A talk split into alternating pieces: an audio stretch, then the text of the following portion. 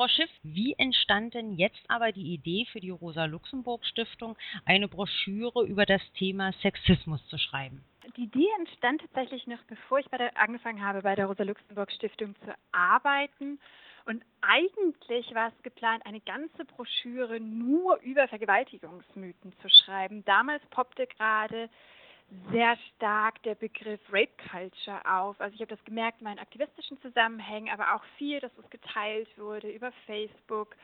Und äh, dann hat der ominöse und prominente Jan Fleischauer einen Artikel geschrieben über Rape Culture und dann eine ganz dezidierte Person, äh, Position eingenommen.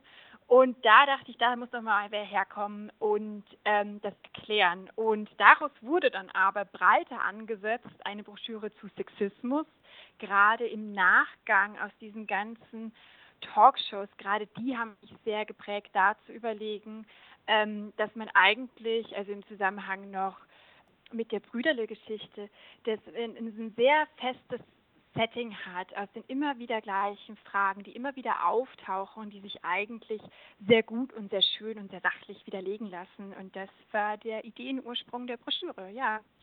Wie wird denn, Sie haben es jetzt gerade schon erwähnt, wie wird denn in den Medien über Sexismus gesprochen? Ja, also ich würde sagen, dass man da immer ein sehr festes und sehr starres Muster hat. Auf der einen Seite ähm, würde ich sagen, gerade seit der Brüderle-Angelegenheit, dass da auch andere Erzählungsformen möglich sind, dass wir auch andere prominente feministische Stimmen haben mit der Annelie Zurek, die auch mal eingeladen werden, dass man immer nicht nur die gleiche Alice Schwarze hat, die ja die immer gleichen Positionen vertritt.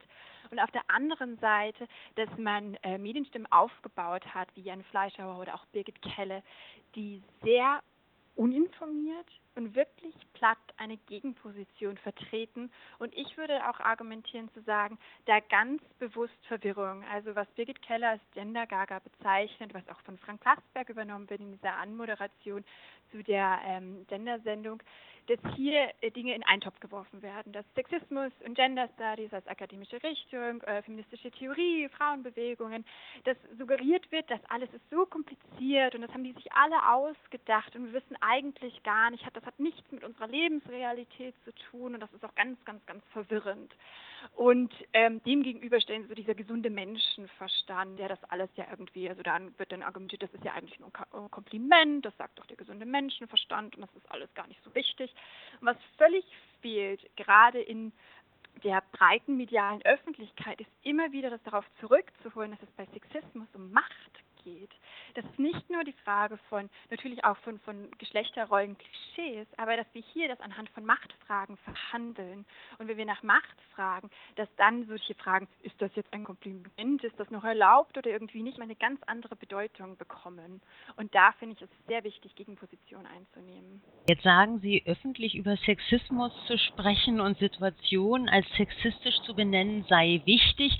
Was ist denn daran so schwierig? Das ist in zwei Richtungen schwierig. Ich würde sagen, also auf der einen Seite, dass der Ball dann immer denjenigen zugespielt wird, die ja von Sexismus betroffen sind. Und natürlich kann man keinen Beifall ernten, wenn man eine Situation als das bezeichnet, was sie ist, eine sexistische, weil man ähm, Betroffene an sich erstmal mit einer ganz harten Gegenreaktion rechnen müssen, leider. Und die in zwei Richtungen funktioniert. Das ist eine sehr effektive Strategie. Auf der einen Seite und, äh, zu sagen, das ist ja gar kein Sexismus. Sexismus ist ja viel schlimmer. Also Sexismus dann immer in die Nähe von sexualisierter Gewalt zu rücken und da überhaupt keine Entscheidung zu, Unterscheidung zu treffen oder zu behaupten, ja, das ist jetzt irgendwie hysterisch und übertrieben oder so. Also das bringt Betroffene ähm, in eine schwierige Position. Und auf der anderen Seite kann es aber auch eine Verunsicherung verursachen, wenn es nur in diesem wütenden Angeschrei ist. Ich würde sagen, es ist sehr, sehr wichtig, Situationen klar zu benennen, aber es kommt auch und sehr darauf an, sich einzelne Situationen und den Kontext anzusehen. Also ist es jetzt in einem Arbeitsverhältnis, redet man da mit dem Betriebsrat, wie geht man da öffentlich damit um, stimmt man eine Vorlesung oder irgendwie nicht. Also ich würde sagen, es ist immer wichtig, es anzusprechen, aber es geht um, um Kontexte, um Betroffene und da muss man auch genauer hinsehen. Können Sie denn mal ein Beispiel aufzeigen, wo Sie auf der einen Seite eine Behauptung haben und auf der anderen Seite dann mit den Fakten analytisch diese Behauptung entweder widerlegen oder sie unterstützen? Eine der Behauptungen wäre, die eher ähm, subtil funktioniert, wie wir auch gerade ein Ereignis in Köln gesehen haben, dass ähm, also sexualisierte Gewalt hauptsächlich von anderen Tätern ausgeht. Dass wir ein Bild haben, dass es entweder ein Unterschichtenproblem ist oder ein ethnisches Problem.